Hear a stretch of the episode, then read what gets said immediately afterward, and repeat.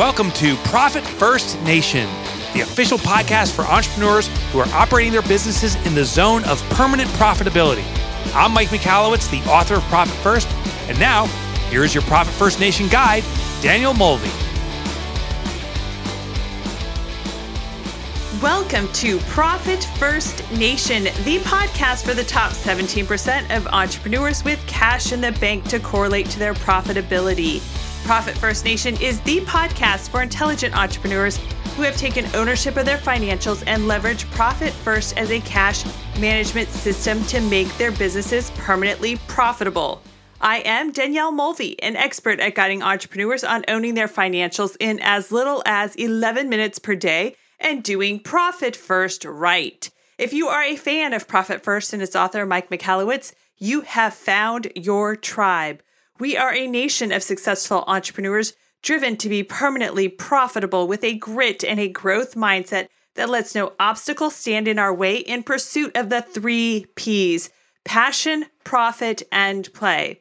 On Profit First Nation, we dive into advanced profit first strategies and share the honest and authentic ups and downs of being a business owner. Now, today we have a very special guest, a fellow entrepreneur who has implemented Profit First in his business. But I'd also like to um, talk about James C. White as the White JC White Law Group. And James helps people and companies facing serious financial injury by bringing and defending lawsuits and representing debtors in bankruptcy. He has successfully taken on banks, large financial institutions, and other corporations in David versus Goliath cases and is recognized by his peers as one of the top civil litigation lawyers in the state of North Carolina. And um, we are here to talk about, um, you know, sometimes you need a reset. Sometimes you're not going to be totally successful and it's time to hit pause and it's time to regroup and do other things. And so we're going to talk through all those options today with James. So welcome to Profit First Nation, James. Well, thank you, Danielle. And tell us, I mean, we connected because um, you are a member of Profit First Nation and listen to the podcast. Tell us about how you first heard about Profit First. Yeah, um, I first heard about Profit First on uh, another podcast, the um, Lawyerist podcast, and Mike Michalowicz had been on there and talked about it. And um, something about what he was saying in terms of cash management really resonated. Um, so I went out and read the book that week. Um, I set up my accounts within two weeks. So I, I did it pretty quickly. And it reminded me of a book I'd read several years before, which was Getting Things Done, the David Allen book. Okay. Because, uh, well, that book uh, affected me in a similar sort of way because I had had to do lists for years. And I'd obviously managed my time for years, and I'd been fairly successful at managing my time. But I realized that actually there was a way I could look at my time and take care of my time that was just different, that was more um, uh, deliberate and uh, kind of gave me more time and made my time more effective. And I found Profit First was the same thing. I mean, many of them were things I were already I was already doing, but it added a kind of uh, control to it that uh, I hadn't had before. Oh, that's interesting because I always think of lawyers being like super efficient on their time because it seems like they spend 26 hours a day doing billable work. Just kidding. Um, but but it does seem like you know since you guys are typically billing for your hours that you needed a time more of a time management system. But it sounds like you have leveraged um, dividing up your time to achieve what you need to achieve, right? Uh, I think that's right uh, because um, I think for for anyone who has a business, not just lawyers, uh, anyone in a service business, I mean, your time is your product, right? And um, what getting things done did was it let me really understand what was priority, what uh, was a way to, to to juggle multiple product you know projects at the same time, multiple cases. And um, with Profit First, I had there were things that I had been doing. I had a tax account. I had the equivalent of a vault account uh, with you know a decent amount of, of of reserve, but there was nothing systematic about the way money would go into those accounts. So there were things I knew how to do, but I didn't have a system for doing it. And I found Profit First kind of created a system that made sure, yes, there was money for profit.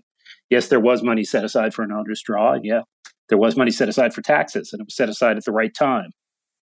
And so then, obviously, too, like with your business um, now being on profit first, but also with your time and the book getting things done, I, I guess you're operating more too uh, and maximizing Parkinson's law in terms of like, you know, instead of giving yourself five hours to do something, giving yourself three hours to do something or giving yourself, you know, a, a certain budget to spend on office expenses, et cetera. I, I, think that's right. I mean, uh, this podcast is an example of that. I mean, I, I had a month that was slower. So, in terms of marketing expenses, marketing was things that I could do by sending an email uh, versus something I would pay for.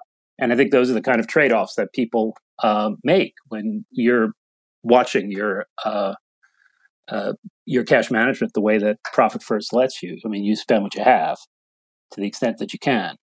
Great. So it sounds like you've made some shifts in terms of your marketing and and looking at and making sure that you're getting a six times to 10 times ROI on those marketing expenses, even if that marketing expense is your time, right?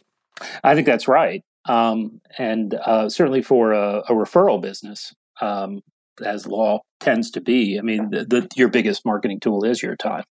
Awesome. So, what do you think has been your biggest aha with Profit First? You mentioned that um, we talked previously and that you implemented this before COVID. What kind of impact did that have, having it already implemented? Well, I mean, I think um, the, the, the biggest aha for me with uh, with Profit First was um, just just a sense of ease in, in knowing that these key pieces were under control. Um, like I said, I'd had a tax account. Um, I would fund the tax account, but I tended to do it at the end of the month, not at the beginning of the month. Um, and I think a lot of people will do that. I'd look at what's left and decide, okay, I need to set aside money for taxes.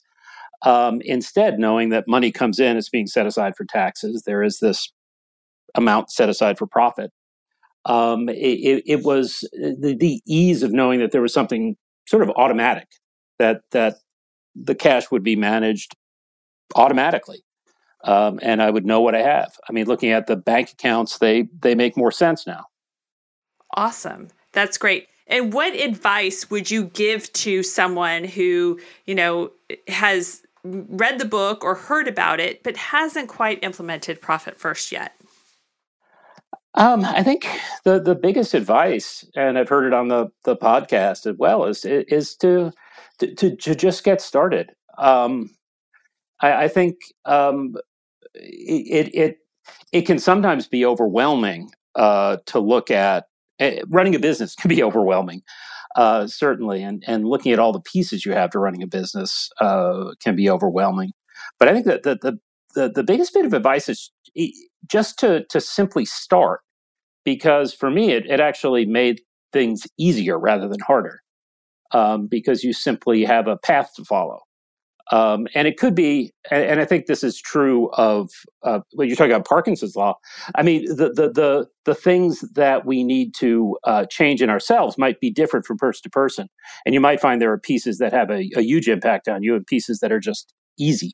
But nonetheless, I think um, simply getting simply taking the next step, uh, and I guess the first step is open the accounts, begin allocating, and um, you take it from there. And, you heard it from Jim. It's, it's actually made things easier, not harder, by implementing Profit First and having that systemization of having this cash management system implemented in his business. So focus on that, guys. It's going to make your business easier because you're going to be able to see what cash you have on hand and know what you have to spend. So let's transition now. You talked about also, too, you mentioned um, sort of sometimes the overwhelm of being a business owner. And so I think that this is a great kind of transition into the topic that we teased at the beginning. Um, and, and that is, you know, sometimes you're going to fail as an entrepreneur. And, you know, I'm going to share a personal story first.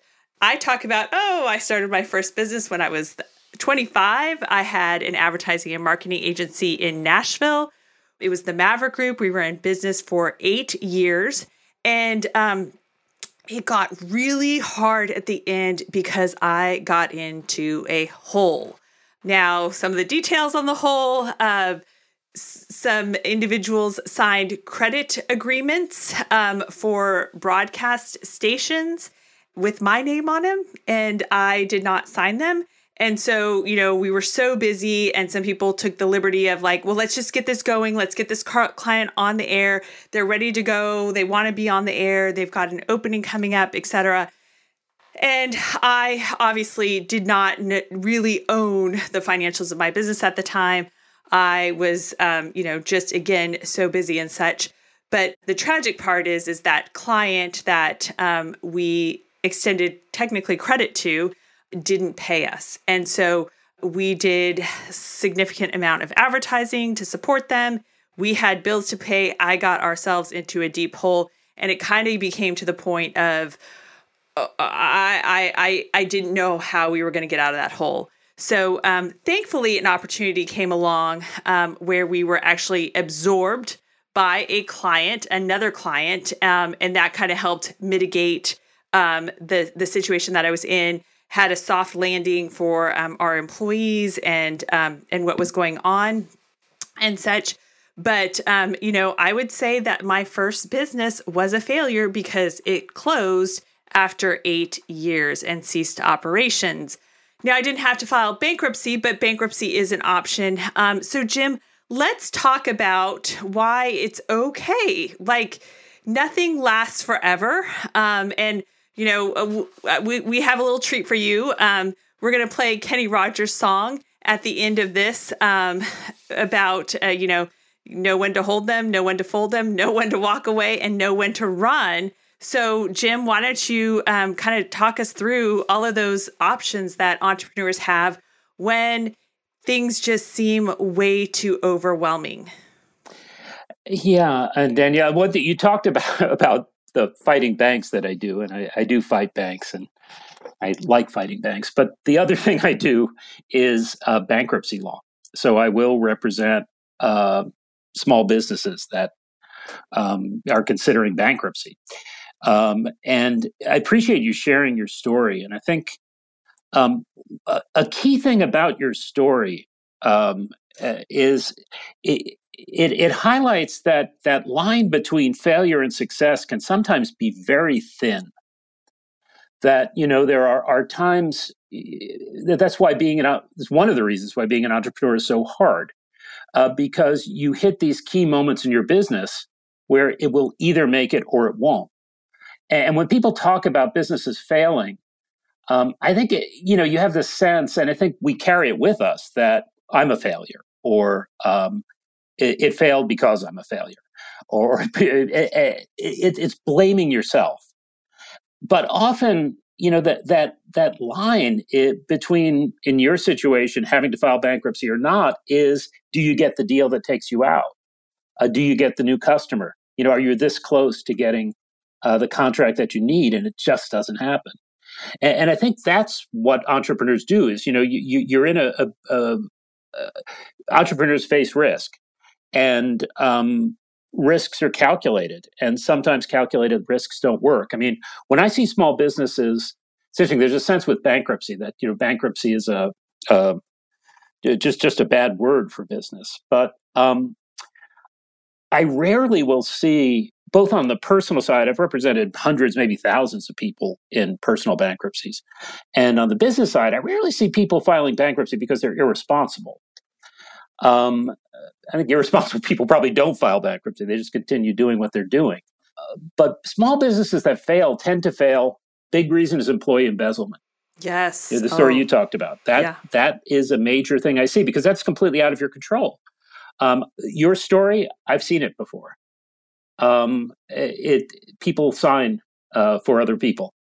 Uh, that happens, uh, and um, loss of a large client that can be folded into your story too. And the other thing is lawsuits uh, that uh, a business gets hit with a lawsuit the cost of defending the lawsuit will bury them. Um, sometimes businesses uh, i have a case of a, a, business that was killed by its own success because and this is part of owning your financials. There's a there was a business it was an internet business and it sold these fairly small mar- small items, small in the sense of you know, 50 or $60, but they had a very, very thin margin. uh, where the margin, say, was $5 an item, uh, they lost a shipment from China. The cost of chargebacks was $10 an item.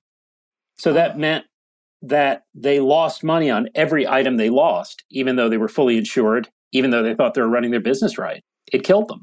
You know, and that's a that's a great point because I'll have to say, I mean, my company was called the Maverick Group, and I was probably too maverick, and you know, just thinking, oh, I'm I'm young, we don't have all this overhead, we don't have all these expensive people on staff and such. But I'm going to be honest, like I we did not charge enough margin. I mean, we made the standard commission on on media, and we kind of just tried to to build our business by being foolishly, you know, less expensive than the big agencies in town. And, you know, would I have had more margin?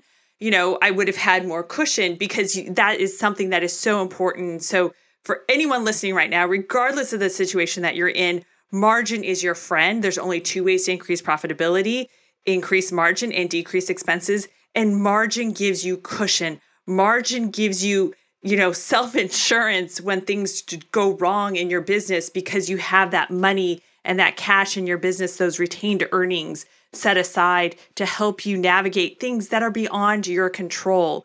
So, um, excellent point there and, and sharing that about the business. But let's talk about you mentioned that um, there's also um, a new type of bankruptcy designed for small businesses. There, there is. It was just. It was enacted. It was coincidental that it was enacted imme- almost immediately before COVID.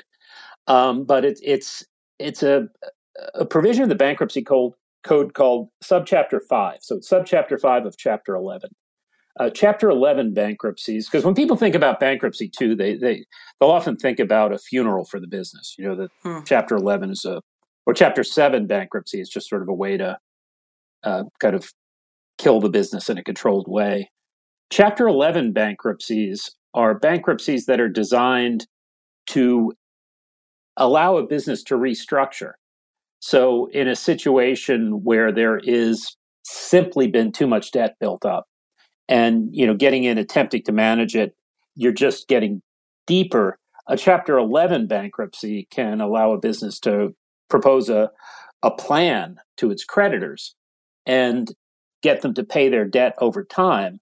Subchapter 5 is designed, it was originally designed for businesses that were less than, I think it was $2.47 million in debt. And uh, it was extended to businesses with less than $7.5 million in debt. Uh, it's much faster and cheaper than a traditional Chapter 11, which was designed for much larger businesses. So uh, businesses can come, come in and come out of it. They also have a trustee uh, I'm, I'm a chapter, uh, a subchapter five trustee, and, and, subchapter five trustees almost serve as a, a consultant to the business during the bankruptcy, and and their job is to come in, look at the business, see how the business is doing, and also help the business deal with its creditors, so that it, it's a system that doesn't leave you on its own. You come in, and a professional comes in and looks at your business. Uh, as you're working with your creditors. Uh, and there I mean, they just started last year, but um, in, in my experience had been that small businesses had trouble in Chapter 11 because it was simply too cost costly. Mm-hmm. Um, with the small businesses that I've been involved in in Subchapter Fives, so far for the most part they have been successful in coming back out, and we'll see, you know, just how that works. But it is an option for a business. I, I think the thing about you know, looking at something like a bankruptcy reorganization, um, is it's many of the same issues that a business is addressing, but it simply has has crossed to a point where um, they can't be addressed absent some control of the situation, usually expenses, um, and usually debt.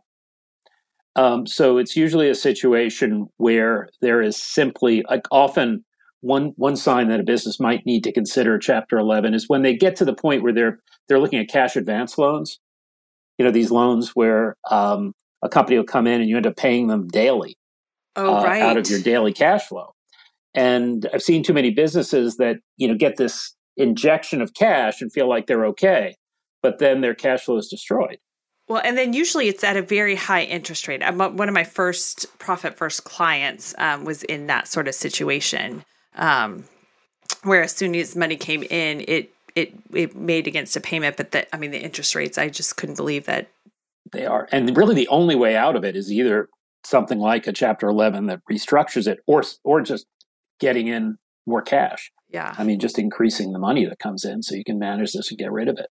So, you know, I mean, if if you're in a situation where it just feels overwhelming, then make sure that you guys are talking about it to, to people and to experts and to, you know, lawyers like Jim who, you know, have helped businesses, you know, walk through things as he said, you know, I mean, and, and being a business owner himself, he, he kind of serves as as a bit of a consultant and can help you understand the pros and the cons and the pluses and the minuses to things. But you know, I mean, let's be honest, nothing lasts forever. According to small business, of small businesses unfortunately fail all the time. And according to uh, the Small Business Administration, about 550,000 small businesses close each year. And the average lifespan of a small business is about eight and a half years right now. So, you know, it's it's okay when you come to this fork in the road um, of you know do you proceed or do you do you go down another path? And it's okay. I mean i like to think of you know i mean I, i'll be honest i struggled. I struggled. It was it was embarrassing to a certain degree that i had gotten myself into a situation. And you know obviously in our new organization everyone knows that they cannot sign anything. Um, i've tried to rectify what i didn't know back then um, but you can't know everything. Right. and you know things are going to happen that are beyond your control. And I really again I struggled. I was embarrassed. I felt like a failure. And it took me a it took me a while to to like come back. Um but I think of Steve Jobs. And I mean really you know Steve Jobs was fired from Apple and you know went away and was kind of like people thought okay well he's done he's he's he's not the guy to run Apple but look at Steve Jobs came back and Steve Jobs just came back and became an apple that probably wouldn't have happened had he not gone through that, you know, that sort of bit of failure that he experienced um, being fired by the company. And, you know, Mike Michalowicz, the author of Profit First, um, is also very open too about, you know, the businesses that he's had that have not succeeded. Um, and and it it's okay. It's okay. We learn from things and we keep growing and we keep expanding. And um, again, nothing lasts forever. So you need to know when to hold them, know when to fold them, know when to walk away, and know when to run. So, Jim, thank you so much for joining us. If you would like to reach out to Jim, you can connect with him via his website, jcwhitelaw.com. Again, that's jcwhitelaw.com. If you would like to work with a profit first professional bookkeeper, accountant, or coach who has the heart of a teacher and who can help walk you through things as well and really help you understand your numbers and your situation, then please visit profitfirstnation.com and click on contact, and you can connect with a Profit First professional there. And cheers to another profitable day, my entrepreneurial friends. Profit First Nation website, related podcasts, and resources are provided for general information purposes only and do not constitute accounting, legal, tax, accounting, or other professional advice. Visitors should not act upon the content or information found here without first seeking appropriate advice from an accountant, financial planner, lawyer, or other professional.